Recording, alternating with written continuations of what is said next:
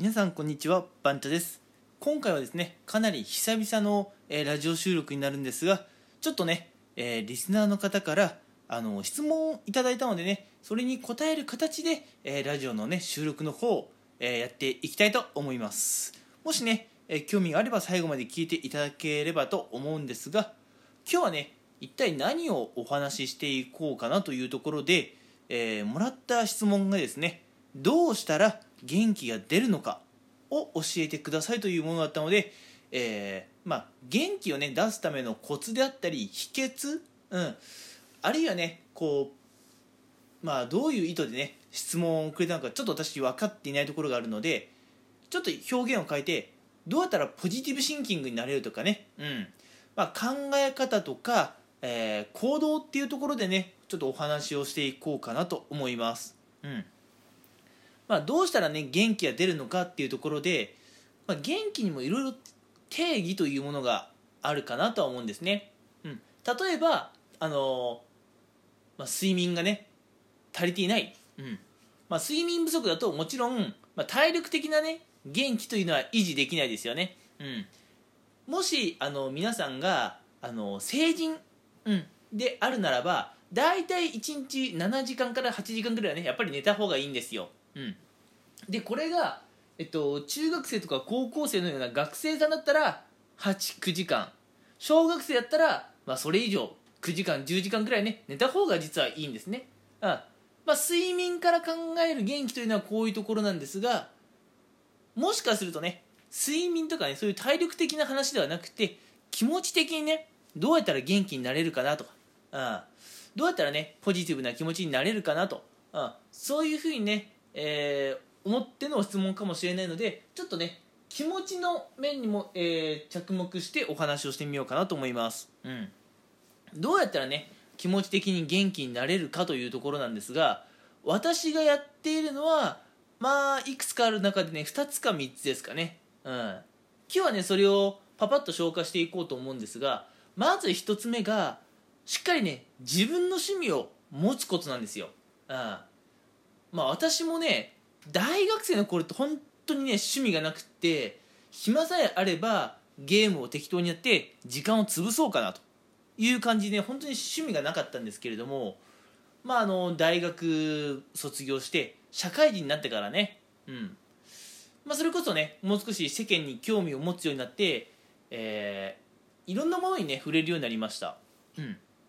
でその中でね、まあ、筋トレに興味を持ってみたりだとか、えー YouTube とかのね動画編集に興味を持ってみたりとか、うん、で最近ではね、あのー私 VR のねあのアバター、まあ、要するにキャラクターですね。あれの制作にハマってたりするんですよ。こういうふうに何か趣味があるとね、うん、人はあの明るくなったり元気になったりします。なぜかっていうと人って自分のお気に入りの趣味に没頭している時間は嫌なことを忘れられるからなんですねうん。なんでもし皆さんが最近ねなんか嫌なこととかあって、うん。まあ、それが頭から離れなくてなかなかポジティブになれないとか元気になれないっていうことであれば趣味をしっかり見つけてその趣味の時間をしっかり堪能するっていうことをね日々の生活でやっていただきたいなと思います。できればね趣味っていうのは毎日触れてほしいんですよ。うん。例えば休日ね土日に趣味に没頭して、えー月から金曜までのね平日は仕事漬けとか勉強漬けとか。そういうのは実はあんまり良くないんですね。趣味っていうのは毎日継続した方がよくてなんやったら1日10分でもいい。1日10分あの動画編集のねちょっとあのスキルを身につけてみるとか1日10分でもね筋トレをやってみるとか。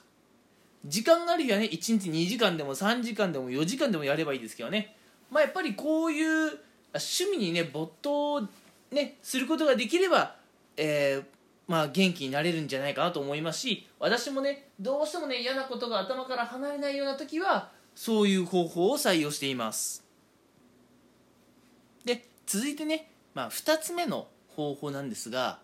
あのーまずね皆さんどういう時にこう元気がなくなってしまうのかなっていうのをちょっと考えてみてほしいんですね。私たち人間ってやっぱり日々生活していく中で自分以外の人たちとね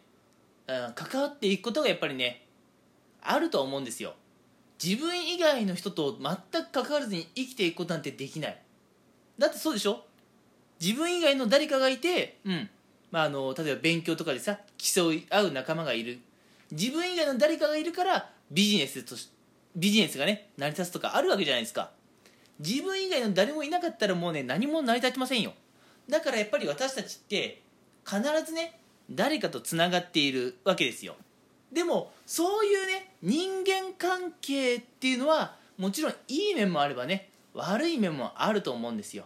でそういう人間関係に疲れてきたりするとやっぱりね私たち元気がねなくなってしまうこともあるんじゃないかなと思います。うん。私もやっぱりねあの人間関係に悩む瞬間っていうのはあります。もちろん、うん。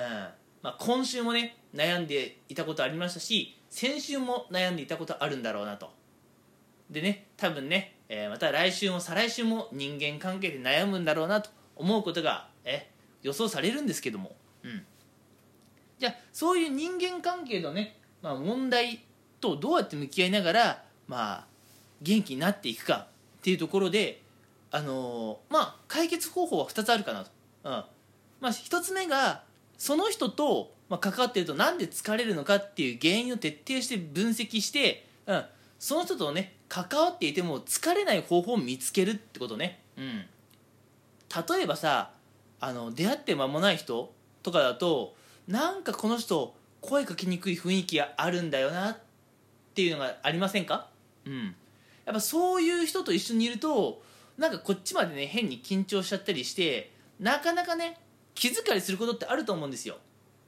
じゃあそういう人とどうやって関わっていけばいいかっていうとまあ、こっちからね何かしら話を振って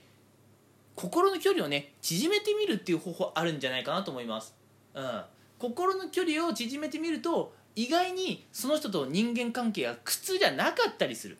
そういう場合もあるんでね、え、まあ、まずね相手の方に寄り添ってみるっていうのは一つ方法としてあるんじゃないかなと思います。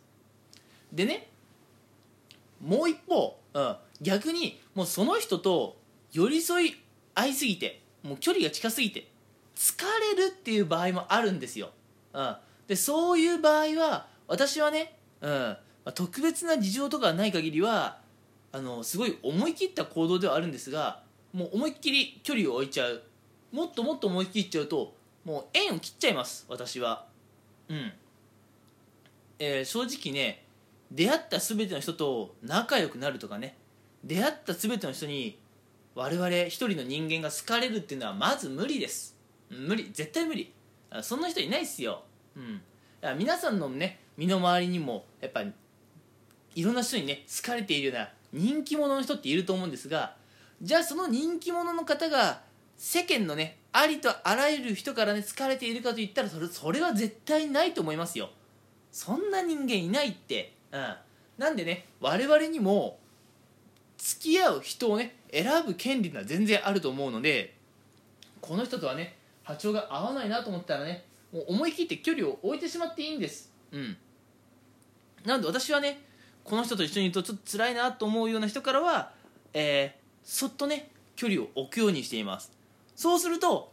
自分の中にあったねモヤモヤとかね嫌なことが一つなくなるのでうん。まあネガティブな感情が消えてポジティブな感情が芽生えてきて元気になったりするんですね。うん。なんで、まあ、あの肉体的に元気になりたいとかねメンタル的に元気になりたいとか元気になりたいにもいろいろ種類はあると思うんですが、まあ、今回はね主にメンタル的な話をちょっとしました。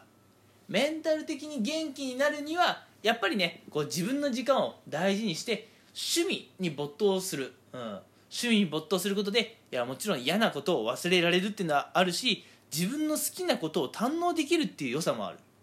だからねやっぱり趣味にね没頭するっていうのはいいと思いますしもしね人間関係で悩んでいるのであれば相手と距離を縮めてみることで人間関係のねモヤモヤが解消されて元気が出てくるかもしれないしあるいは距離を取ってみることで、えー、モヤモヤが1個なくなって、うん、元気が出てくるかもしれない。